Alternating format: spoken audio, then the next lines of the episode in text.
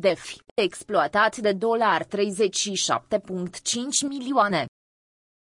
Iron Bank, proiectul DeFi care folosește ticker-ul dolar CRIM pentru identificare, a suferit astăzi o pierdere de 37,5 milioane de dolari. Banii au fost furați din fondul descentralizat al platformei, respectiv din liquidity pool pus la dispoziție pentru împrumuturi. Atacatorii au folosit platforma Alpha Finance Lab pentru a împrumuta SUSD, un stablecoin, de pe Iron Bank. A fost vorba de mai multe împrumuturi într-o perioadă scurtă de timp iar fiecare împrumut a fost de două ori mai mare decât cel precedent. Prima dată, hackerii au realizat două tranzacții a căror fonduri le-au trimis tot pe Iron Bank, pentru a primi Chisusd.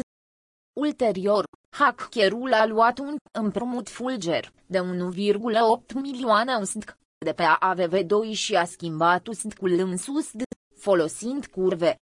Hackerul a depus aceste fonduri de sus pe Iron Bank, pentru a oferi lichiditate la împrumut, ca un utilizator obișnuit.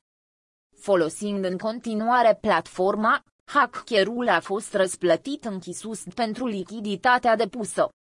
O parte din aceste fonduri sunt folosite pentru a plăti împrumutul Fulger. În continuare, hackerul împrumută 10 milioane USD de pe platforma DeFi. Acest lucru îi oferă posibilitatea de a-și mări cantitatea de chisus deținută în custodie.